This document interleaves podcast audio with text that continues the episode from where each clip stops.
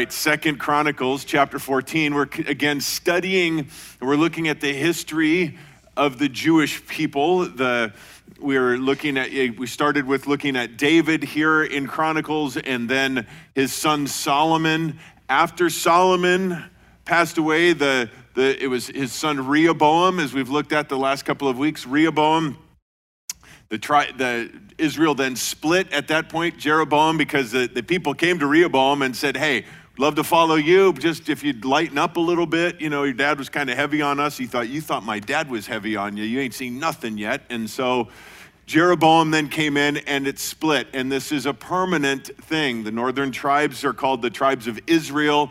Now these are the tribes of Judah that we will continue, the southern two, Judah and Benjamin head, the, their capital is in Jerusalem, and that, that's primarily the focus of Chronicles, as we've, as we've discussed. This is written now uh, by, by those after they come back from the Babylonian captivity to the remaining tribes of Judah at that time.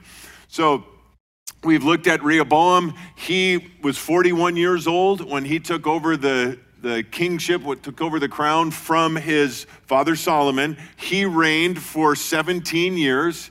His wife was Maacah. She'll, be, she'll come into play here in a little bit later. They had a son named Abijah. He only reigned three years as king.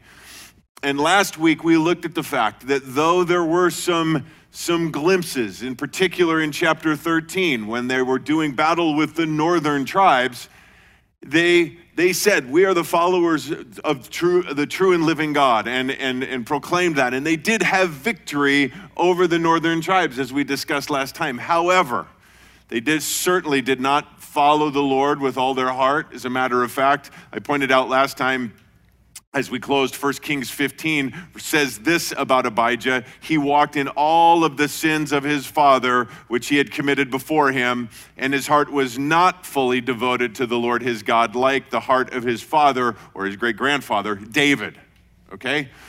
So as we've seen this progression it went from David a man after God's own heart loved the Lord not a perfect man but a man who loved God and never fell away to idols to Solomon who started out great started out following after God, but later, because he was disobedient, fell, married a bunch of, of foreign wives. They, as God said would happen, took his heart away and he started following other idols and that and that got passed on then to Rehoboam then to Abijah now Abijah has passed away and his son Asa comes to the throne and I say all of that because we're going to take a look at a at a good king a, a, a, godly king. And we see that right away in verse, four, verse 1, chapter 14. So Abijah slept with his fathers, and they buried him in the city of David, and his son Asa became king in his place. The land was undisturbed for 10 years during his days. Verse 2 Asa did good and right in the sight of the Lord his God. And this was, again, in spite of the fact that his father didn't follow the Lord, his grandfather didn't follow the Lord. His great grandfather Solomon was the one who fell away while doing that. This passed on. And again, this, I just think it's an important thing to note because so many people, and especially in our culture today, blame their parents, blame all of this other stuff, and, and the, these things that are handed down. And uh, granted, Th- those things, if you don't have godly parents that are pouring into you and that type of thing, there are, you know, there's certainly starting with this, the deck stacked against you, but God is more powerful than all of that. And it simply takes one heart to turn. And it can just radically change the trajectory, and we'll see, of the whole country of the, the tribes of, of Judah that had followed now these other kings away from God. Here, this godly young man leads them back to the Lord. Notice verse 3. For he removed the foreign altars in high places. He tore down the sacred pillars. He cut down the Asherim and commanded Judah to seek the Lord, the God of their, of their fathers, and to observe the law and the commandment. He tore down, he destroyed all of the things that his father, grandfather, they had built up. They had put all of these other false idol worship in place. He tore it down. And notice how completely he deals with it. He removed, tore down, cut down, dealing with it radically, permanently. He didn't just put it in the garage, got rid of it, destroyed it. Notice, too, it says, he commanded Judah, commanded the people to seek the Lord, God of their fathers, and to observe the law and the commandment. That is singular, the commandment. To observe the commandment. What is the commandment? To love the Lord your God with all your heart, soul, mind, and strength. They, you know that. They asked Jesus, What's the greatest commandment? He said that very thing. Jesus confirmed that. Love the Lord your God with all your heart, soul, mind, and strength. He said the second is like it. Love your neighbor as yourself. He said, On those two, hang all the law and the prophets. As we can sum this whole thing down to loving God with all that we have and loving our neighbor as ourselves. And he commanded that they do that commanded. It was, and what we're going to see even later, he, even takes it up a notch in chapter 15.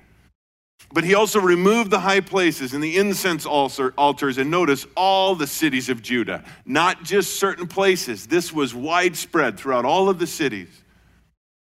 And the kingdom was undisturbed under him.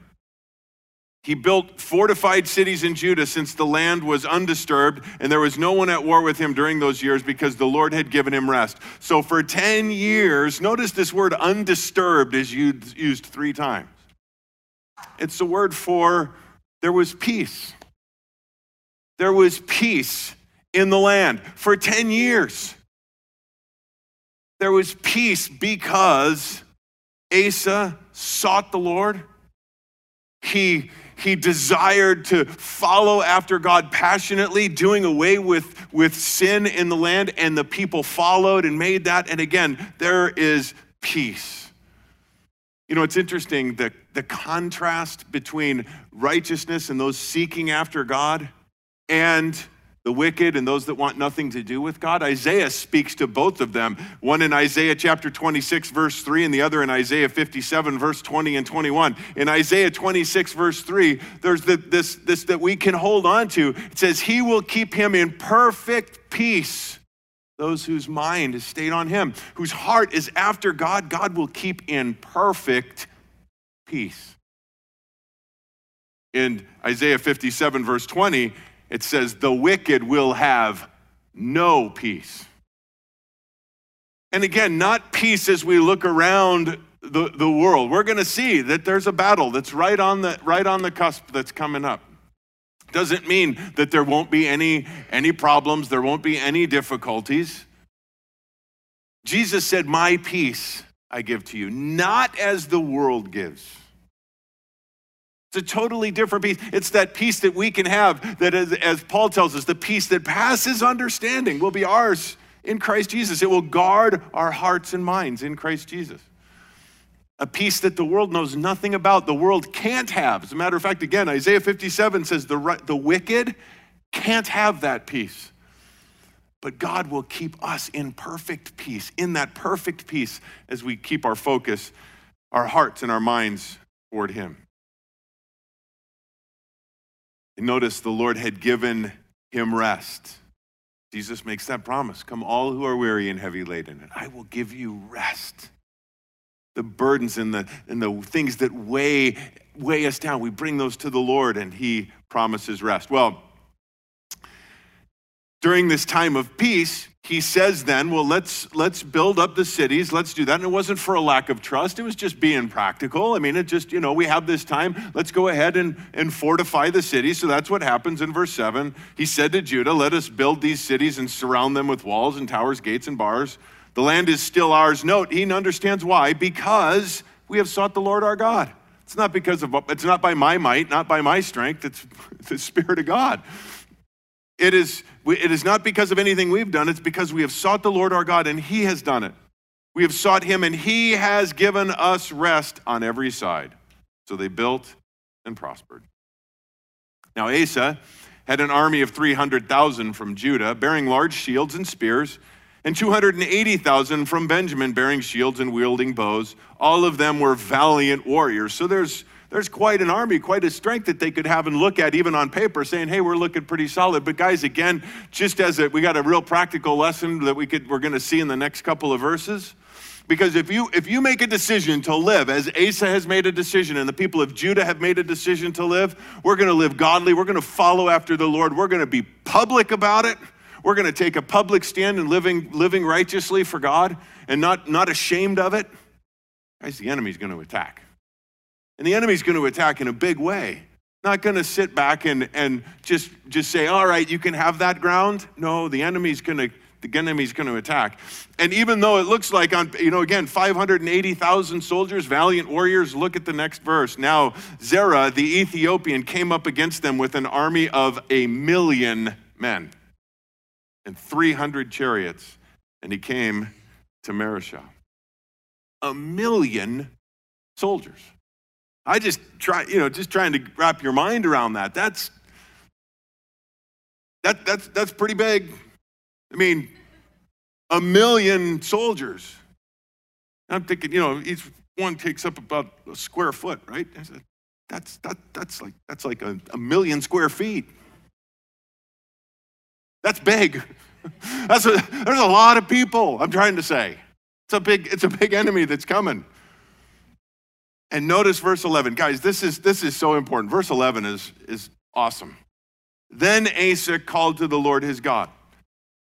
It doesn't matter how big their army is, it doesn't matter how well fortified the cities are, it doesn't matter all these 10 years of all of this other preparation. He doesn't, it, he's not resting one little bit on that. Notice he says, Lord, there is no one besides you to help in the battle between the powerful and those who have no strength.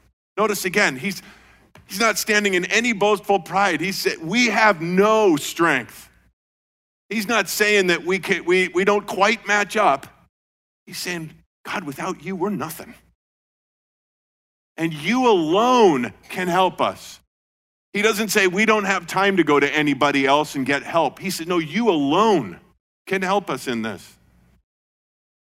We have no strength, and those are powerful that are against us. So help us, O Lord our God. For note, we trust in you. And in your name have come against this multitude. O Lord, you are our God. Let not man prevail against, note, you. We belong to you. You've made promises to us. Your promises are true, and we're standing on those promises. We trust you. So when we place ourselves in your hands and trust in you, what can, they can't prevail against you. Total, total dependence, total faith in God, facing an, an unbeatable enemy on their own. Notice verse 12. So the Lord routed the Ethiopians before Asa and before Judah, and the Ethiopians fled. Guys, I just, the, the Bible is full of these promises to us as well. Again, what can, what can man do to me, right? If God is for me, who could be against me? Again, the, we talk about this a lot. I mean, I just, what is the worst thing that somebody can do to me? Yeah, promote me. That's the worst thing that could happen. Asa and the people who were with him pursued them as far as Gerar, and so many Ethiopians fell that they could not recover, for they were shattered before the Lord and before his army, and they carried away very much plunder. They destroyed all the cities around Gerar, for the, the dread of the Lord had fallen on them. And they despoiled all the cities, for there was much plunder in them. They also struck down those who owned livestock, and they carried away large numbers of sheep and camels then they returned to Jerusalem. Again, godly, this godly man leading now these people that are following hard after the Lord, have, this insurmountable enemy comes against them. They trust in the Lord, they pray, they put everything into the Lord's hands, the Lord delivers them. A great chapter, wonderful victory the Lord brings about for his people. Now, note as we start chapter 15, now the Spirit of God came to Azariah, the son of Obed, and he went out to meet Asa and said to him, So they're on their way back from this victory. Everything is great. I mean, you, you can't lay it out better, right? I mean, this is a chapter on how to handle spiritual warfare. I mean, this is it right here. Notice this guy comes out to meet Asa and said, Listen to me, Asa. and all Judah and Benjamin. The Lord is with you when you are with him. And if you seek him, he will let you find him. But if you forsake him, he will forsake you. Now, in your flesh, how would you respond to that? Like, don't I know that? What are you telling me that for? I just wrote the book on that. I just followed that to a T. But, guys, as we touched on this weekend, there is nothing insignificant irrelevant in God's word to us at every moment. We can't ever come to a point when we're going through God's word and say, Got that. It needs to be, Lord, renew that in me again. Let me see it afresh. Let me take it in again. Guys, some of the times that we have to be most careful is after a big victory. As we can come out of that thinking, man, I nailed that. Yes, yes, Lord. Oh, I'm sorry. Yeah, you get all the credit, but.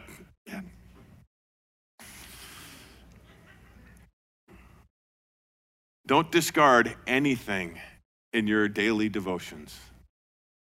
File that away in the I'm going to need that someday category. If you don't need it at that moment, file that away and say, you know, I got to remember that. Wouldn't, again, we don't know what lies ahead for us. We could say, you know, okay, maybe it's not that, you know, okay, I dealt with that. Maybe it's like, I'm never going to have to deal with that. Do you, ever, do you ever feel that way at times when you're reading through the word and you're like, man, like, when is that ever going to be applicable to me? I, I got to be honest. At times you're going, it, it, it, can be like that. You could say, and, and you got to, at those times you stop and pause and read it again and say, God, what do you want in this for me? Because this is the living word. And I, I know that nothing in here is irrelevant. What, what can I glean from this? And I hope that you see that as we're going through the Old Testament. A lot of people say, the Old Testament, man, we need to be in the New Testament. Amen. We do that on the weekend. But we need to, this is the entire counsel of God for us. Bible tells us, it tells us in the New Testament, this is recorded for our learning, not for a history test, but for life application. So as we're going through this, wouldn't it be great to have a time machine? Be able to jump ahead 20 years and see all of that? And say, okay, you know what? Now I know that, that, that, that's coming, you know, so I can prepare for that. You know what's way better than a time machine? Having a God who exists outside of time. Not only does he know what's coming, he knows what to do about it.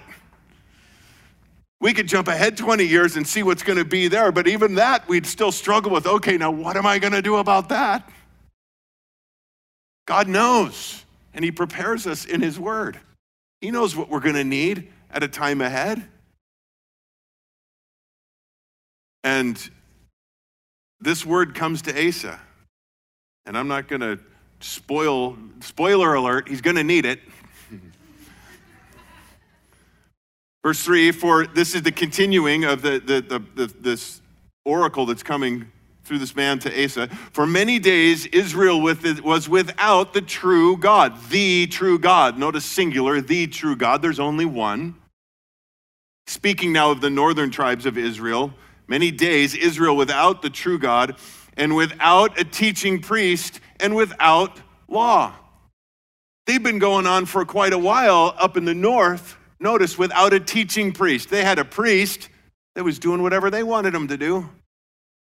Again, doing, doing the sacrifices in places that weren't, that, that, that weren't okay. They were doing all sorts of stuff, but at priests, and they were doing, they were, they were telling the people what they wanted to hear. They weren't teaching. They were without the law. We've seen that again several times. We've said that when that happens, guys, people start doing whatever is right in their own eyes, and disaster always follows. Always. But, verse 4, in their distress, they note first turned to the Lord of God of Israel, and they sought him, and he let them find him. I love that. That's that, that prodigal story. Go away, doing your own thing, even having your own form of, of godliness and, and go in this direction. But getting to that point and realizing that it's wrong and in desperation turning to, to God and seeking after him. And, and guys, every time that happens, God makes himself, and I love that, let them find him. Here I am, arms open wide. In those times, there was no place for him who went out and him who came in, for many disturbances afflicted all the inhabitants of the lands. Nation was crushed by nation, city by city, for God troubled them with every kind of distress. The problem with Israel is every time that happened, they would turn to God. God would say, Okay, here I am. They'd come back for a little while and they'd go back away and they'd turn away. That's just been the history as we've studied chapter after chapter after chapter. But, verse 7, but you be strong and do not lose courage, for there is reward for your work. But you, Asa, don't follow that pattern. Be strong, be courageous, be faithful, and there is a reward in that. Very similar to 1 Corinthians 15 58. Therefore, my beloved brethren, be steadfast, immovable, always abounding in the work of the Lord, knowing that your toil is not in vain in the Lord. An encouragement from Paul to the Corinthian church and to us. Stay faithful, be courageous, Continue to push forward. Be strong, knowing that your work for the Lord is not in vain. Same message here to Asa. And notice Asa's reaction. He hears this, he has this, this great victory on the way back. He's, he meets with a, with a challenge. Don't, don't basically, don't get cocky. Always stay with the Lord, and there will be a great reward. Notice his response, verse 8. But when Asa heard these words, or now when Asa heard these words, and the prophecy which Azariah the son of Obed the prophet spoke, he took courage and removed the abominable, uh, abominable idols from all the land of Judah and Benjamin and from the cities which he captured in the hill country of Ephraim. So went back through with a fine tooth comb, getting rid of every idol, and then also into the areas that have now been captured in the, in the, in the battles now, even some portions of Ephraim, making sure that all of the idols are removed. He then restored the altar of the Lord, which was in front of the porch of the Lord. So he goes, goes to where the true worship should be and restores the altar there he gathered all Judah and Benjamin, and notice this, and those from Ephraim and Manasseh and Simeon who resided with them, for many defected to him from Israel when they saw that the Lord his God was with him. So there's many people in the north who have been going to all this idolatry, chasing after all of these things, doing whatever is right in their own sight, but they're seeing that there's no, there's no peace, there's no true joy. There's, there, there's, there's only hardship and sorrow in this, no matter what it is that they're trying to do up there. So it says that they defected down to Judah. He said, We're going to go down there where, where they worship God the way He should be worshiped, where they worship the true and living God. Enough of this, enough of this idolatry, enough of this deception. And so they, they come down and notice when they saw that the Lord the God, their God was with them. They saw it, they noticed it. There's something different there.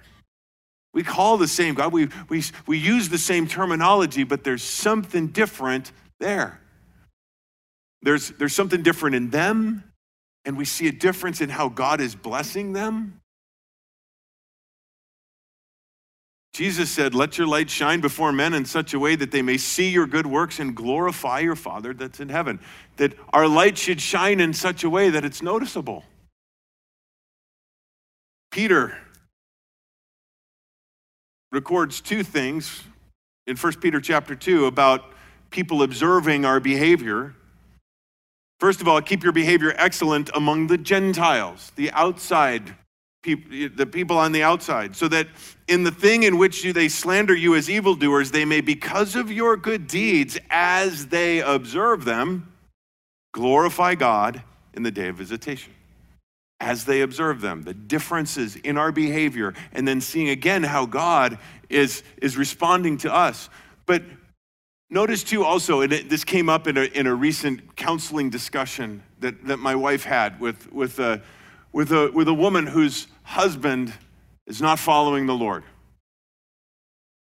And Peter addresses that in 1 Peter chapter 3. In the same way, you wives, be submissive to your own husbands, so that even if any of them are disobedient to the word, they may be won without a word by the behavior of their wives as they observe your chaste and respectful behavior. Now, again, I'm Peter's addressing wives in this instance, but I think it's an overarching principle to, to all of us respectful behavior. Instead of defending, instead of you jerk or, you know, whatever, regardless of what, what the person is, guys, we're to be different. We're to respond differently. And with that, even said, being the example that Jesus, of Jesus, that while being reviled, he did not revile in return, but kept entrusting himself to the one who judges righteously. And the Bible tells us that when we do that, people see it. And we might not immediately see the fruit of it, but they notice. And some will respond. So, verse 10 they assembled at Jerusalem in the third month of the 15th year of Asa's reign. They sacrificed to the Lord that day 700 oxen and 7,000 sheep from the spoil that they had brought. They entered into the covenant to seek the Lord God of their fathers, note again, with all their heart and soul. This is the, this is the people, not just Asa and his cabinet members. Again, the people, this is, this is spreading throughout the entire land. And notice this, verse 13, and whoever would not seek the Lord of Israel should be put to death, whether small or great, man or woman. That's, that's taking it up a notch. Probably have a little difficulty getting that through the Senate today. But that's how seriously they took this. Guys, we're going to follow after God with all our heart, soul, mind, and strength. Individually, yes, but as a people. Moreover, they made an oath to the Lord with a loud voice, with shouting, and with trumpets, and with horns. All Judah rejoiced concerning the oath. They were rejoicing because they had come to this agreement that we're going to serve God with all we have. For they had sworn with their whole heart and had sought him earnestly. And notice again, there it is, and he let them find him. So the Lord gave them rest on every side. You know, that's a promise. That if we seek after him diligently, we will find him? Jeremiah 29 11. God speaking, for I know the plans that I have for you, declares the Lord plans for welfare, not for calamity, to give you a future and a hope. Then you will call upon me and come and pray to me, and I will listen to you. You will seek me and find me when you search for me with all your heart. The author of Hebrews echoes that in Hebrews 11, 6. And with, without faith, it's impossible to please him. And he who comes to God must believe that he is, and he is the rewarder of those who diligently seek him. Now, notice it says seek him, not seek what he can give you. Diligently seek God. With a heart, again, as Asa had, of total faith and trust. God, whatever it is that you have for me, I'm good with that because I know that you have my best interest in, in, mind. I know that you love me with a love that is beyond comparison. I know that you're only good. So I trust you. And I want to know you. And I want to, I, I, wanted, I want to know all about you. I want to be conformed into your image. And God delights to reveal himself to a heart that is like that. And to give rest gives rest again on every side. Verse 16, Asa, it says, he also removed Maacah, the mother of King Asa. Now, there is no word in Hebrew for grandmother, great grandmother, anything like that. It's referred to as mother. This was not really his mother. Note, again, I mentioned at the outset, this is his grandma. But he has to remove her, notice, from the position of queen mother because she had made a horrid image as an Asherah, and Asa cut down the horrid image, notice, crushed it and burned it at the brook of Kidron. Not messing around. Grandma built this idol, We're tearing it down, removing her from her seat of power, and cutting it down, crushing it, and burning it. Guys, obedience to God must in our lives come before any relationship. Obedience to God has to come before anything else, any other relationship. Jesus, Jesus didn't beat around the bush when he even spoke about how following him might affect some family relationships. Following him might sever family relationships. But he said, He who loves father or mother more than me is not worthy of me. He who loves son or daughter more than me is not worthy of me. And he who does not take his cross and follow after me is not worthy of me. He who has found his life will lose it, but he who has lost his life for my sake will find it. Now, at first glance, that might look at, you know, that's, that's being pretty harsh and, and drawing these hard lines and, and that type of stuff. But let me tell you something that I know to be a fact. Following after Jesus is the best thing that you can do for your marriage. It is the best thing that you can do for your children. It is the best thing that you can do if your parents aren't followers of the Lord. You loving Jesus with all that you have is the best thing that you can do for that relationship.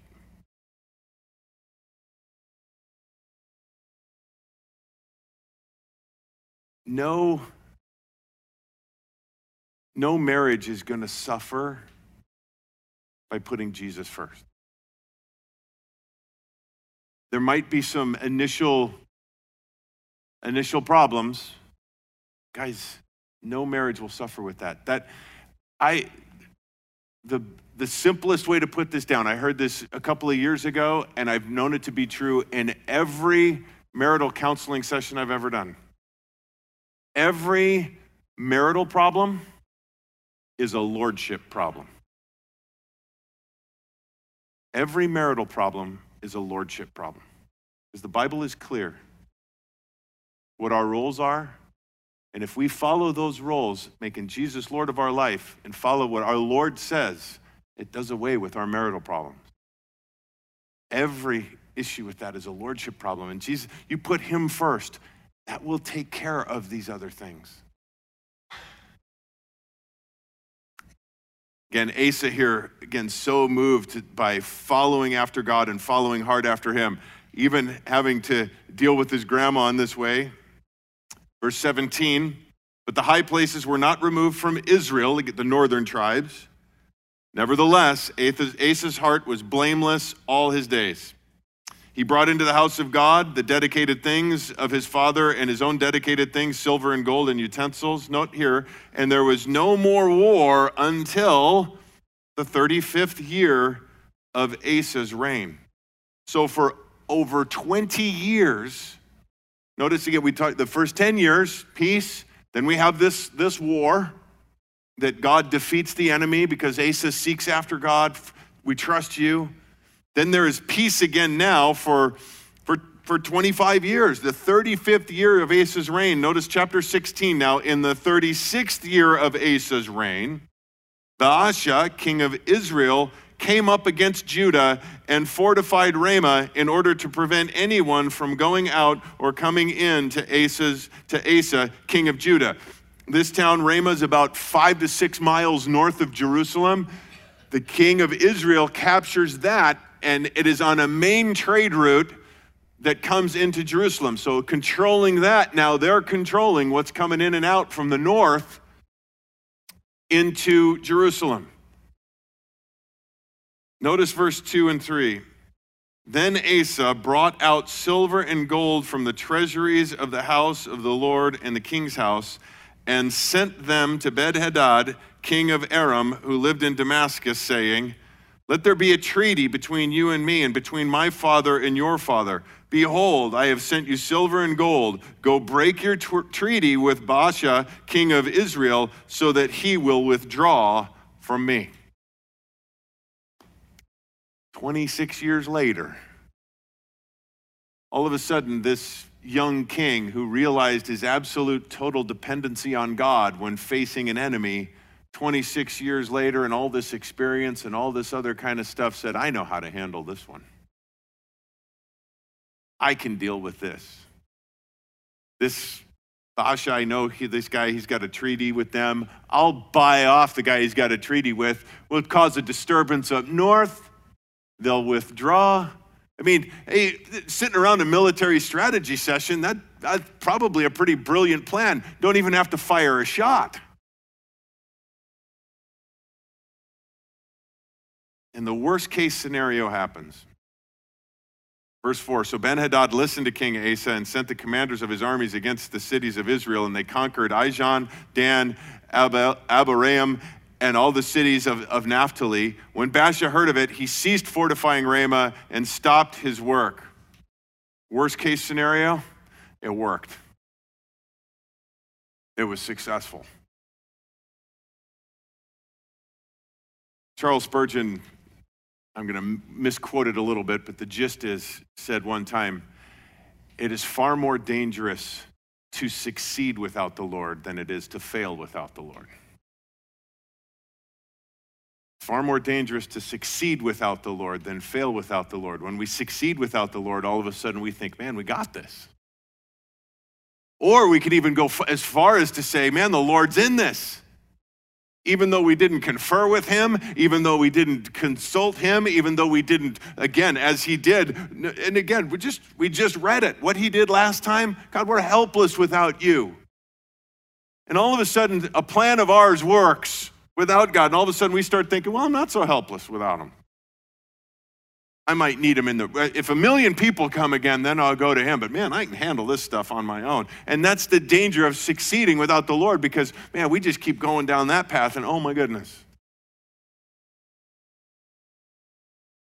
It appears to be successful.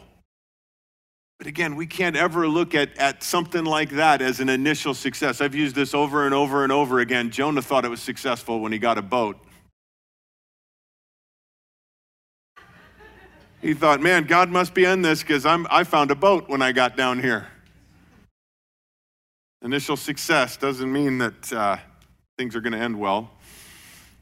Verse 6 Then King Asa brought all Judah, and they carried away the stones of Ramah and its timbers in which Baasha had been building, and with them they fortified Geba and Mizpah. So they go up, they take all the materials they were fortifying the city, and they start fortifying some more of their own. Again, looks like it was a brilliant plan and it worked out perfectly. Verse 7 At that time, Hanani the seer came to Asa, king of Judah, and said to him, Because you have, and this is key, this word is used a few times here, because you have relied on the king of Aram and have not relied on the Lord your God. Therefore, the army of the king of Aram has escaped out of your hand. Were not the Ethiopians, Ethiopians and the Lubim an immense army with very many chariots and horsemen, yet because you relied on the Lord, he delivered them into your hand? Again, the problem, if, if we look at this initially, and just like God speaking through Isaiah in Isaiah 30, it wasn't that they went down to Egypt, it was that they went down to Egypt without consulting him.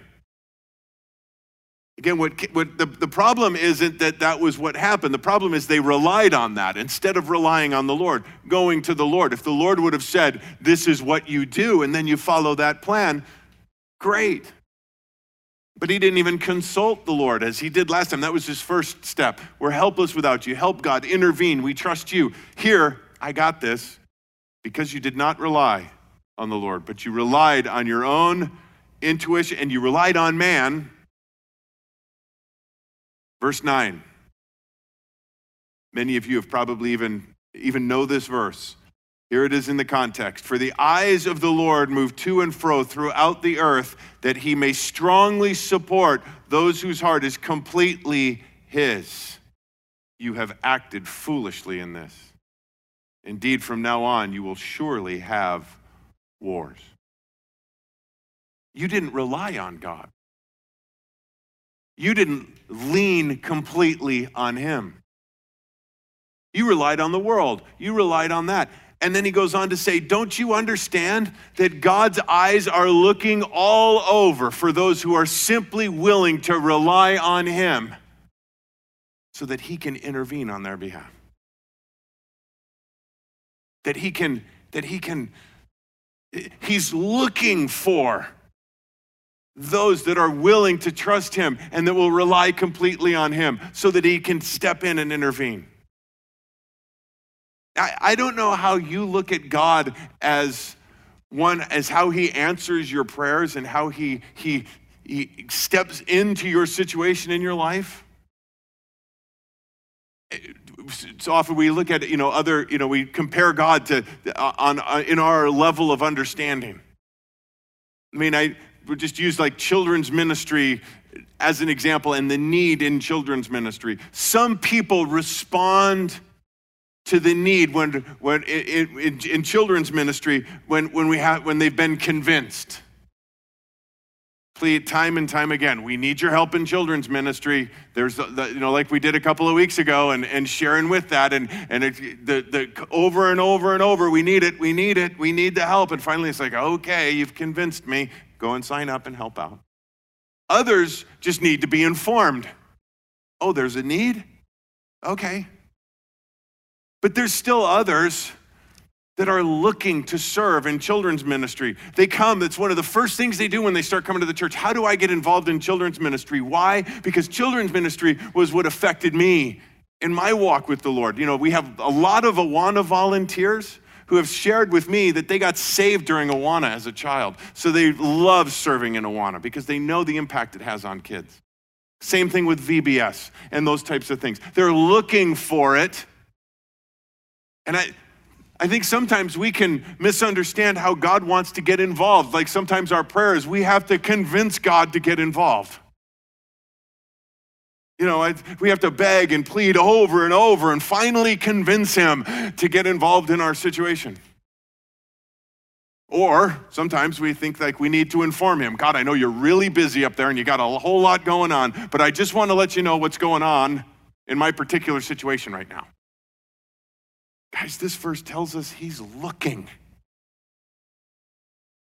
He is looking all over, not just in certain pockets to and fro throughout the earth, just looking for those who will trust him, who will rely on him, who will lean on him, so that he may notice strongly support. That's his heart.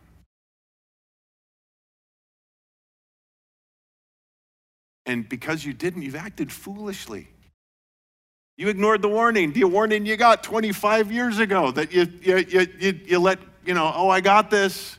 Or you, you didn't, you, you, you filed it away and then forgot, forgot, didn't keep revisiting that. I've heard that before. Hear it again. Hear it again.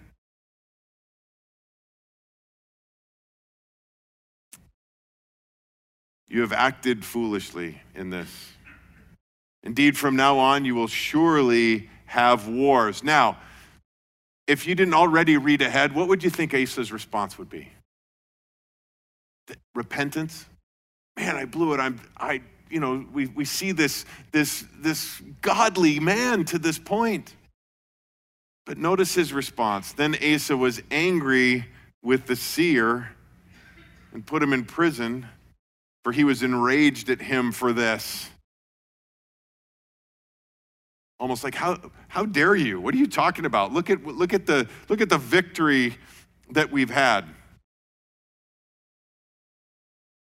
You know, it was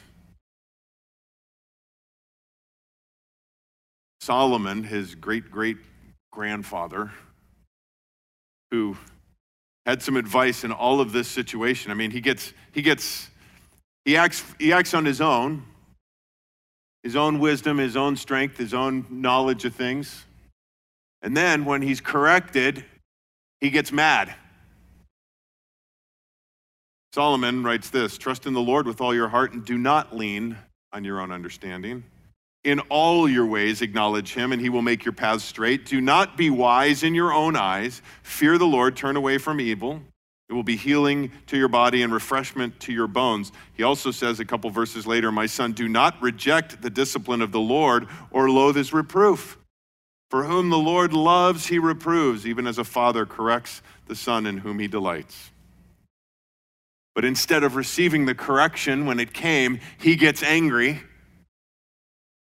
And it doesn't, it doesn't just stop here with this anger with this seer. Now, it tells us, verse 11, now the acts of Asa from the first to the last, behold, they are written in the book of the kings of Judah of Israel. In the 39th year of his reign. So we're three years now removed from this, two to three years later. Notice it said Asa became diseased in his feet. His disease was severe, yet even in his disease, he did not seek the Lord, but the physicians. He not only became angry with, with the, the, the messenger that brought the message from God, but he also got angry with God. That's how you're going to treat me? Guys, hardening your heart towards a message that comes from God against the individual and especially against God, it will only result in agony. And in this case, the agony of defeat.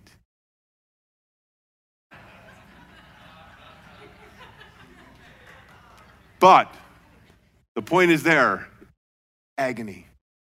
It will only result in further, further, further tumbling down, further, further distress. Again, instead of humbling himself,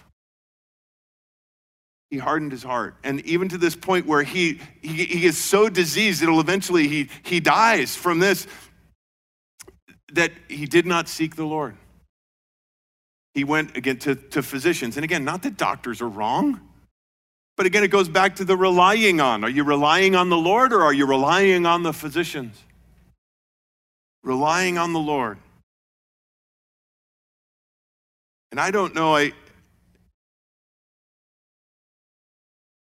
if this is for anybody here in particular, or perhaps you know somebody who, through a series of events, different things like that, have become angry with God.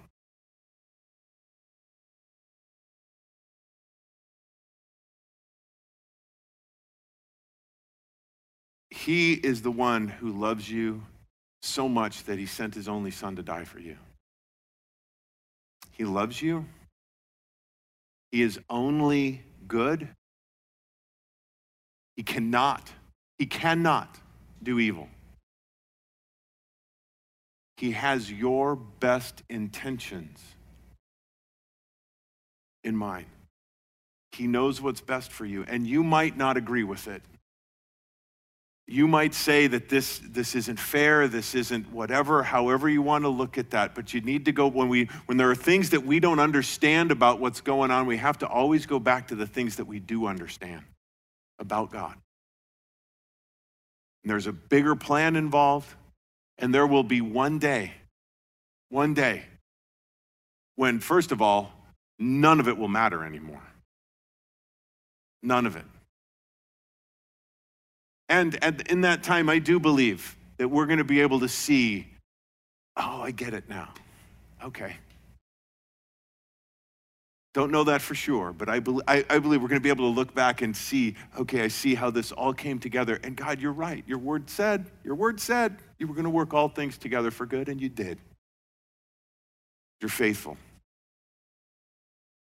So I would encourage you, if you have that eh, anger, bitterness, towards the Lord because of something or whatever's gone on in your heart, repent of that tonight. Spend some time with the Lord tonight, just, just alone, just praying, and again, trusting in Him. Asa slept with his fathers, it tells us, having died in the 41st year of his reign. They buried him in his own tomb, which he had cut out for himself in the city of David, and they laid him in a resting place, which he had filled with spices, various kinds, blended perfumers by the perfumer's art, and they made a very great fire for him. Not that's not a cremation fire. That was a fire for that. They didn't, the Jews don't believe in, in cremation. People have asked me that before, and Bible doesn't speak anything against it. Um, people say, well, you know, what about the uh, resurrection and everything? Yeah, well, those that haven't weren't cremated, he wasn't cremated, but he's dust. Same thing, ashes, you know, and God's God's gonna the resurrection's gonna be a glorious thing, and we're gonna have all new models anyway. So. Well, we see in Asa a godly man, one who followed after the Lord. It does tell us that all of his days he never turned away to idols. And again, like David, followed after God in that regard. But we do see that he got in, in later on in his life and he got into his flesh a little bit and started trusting in his own strength and in his own decisions and leaving God out. And I guess there's certainly, as we've looked at, a lot of lessons that we can learn from the life of Asa. But one that we that challenges me in that is, guys, it does matter how you start, but it matters as much or more how you finish. And we need to continue to run this race that is set before us. Putting aside the sin that so easily entangles and running the race that is set before us, fixing our eyes on Jesus, the author and perfecter of our faith. Let's pray. Lord, we thank you again for your word, your living word. Lord, I'm just so blessed every time as we dig into these stories that your word tells us are recorded for our learning how much there is for us to learn. And Lord, big takeaway for me is I want to follow hard after you every day. You promise that if we seek after you, you will reveal yourself to us. And if we simply trust you and come to you with everything, it's your delight to intervene. It's your delight to strongly support. God, there is no other support like you. We can lean on you completely and totally in absolute faith and trust. We thank you for your promises. We thank you for your word. In Jesus' name, amen. Amen. God bless you guys. Have a good rest of the week.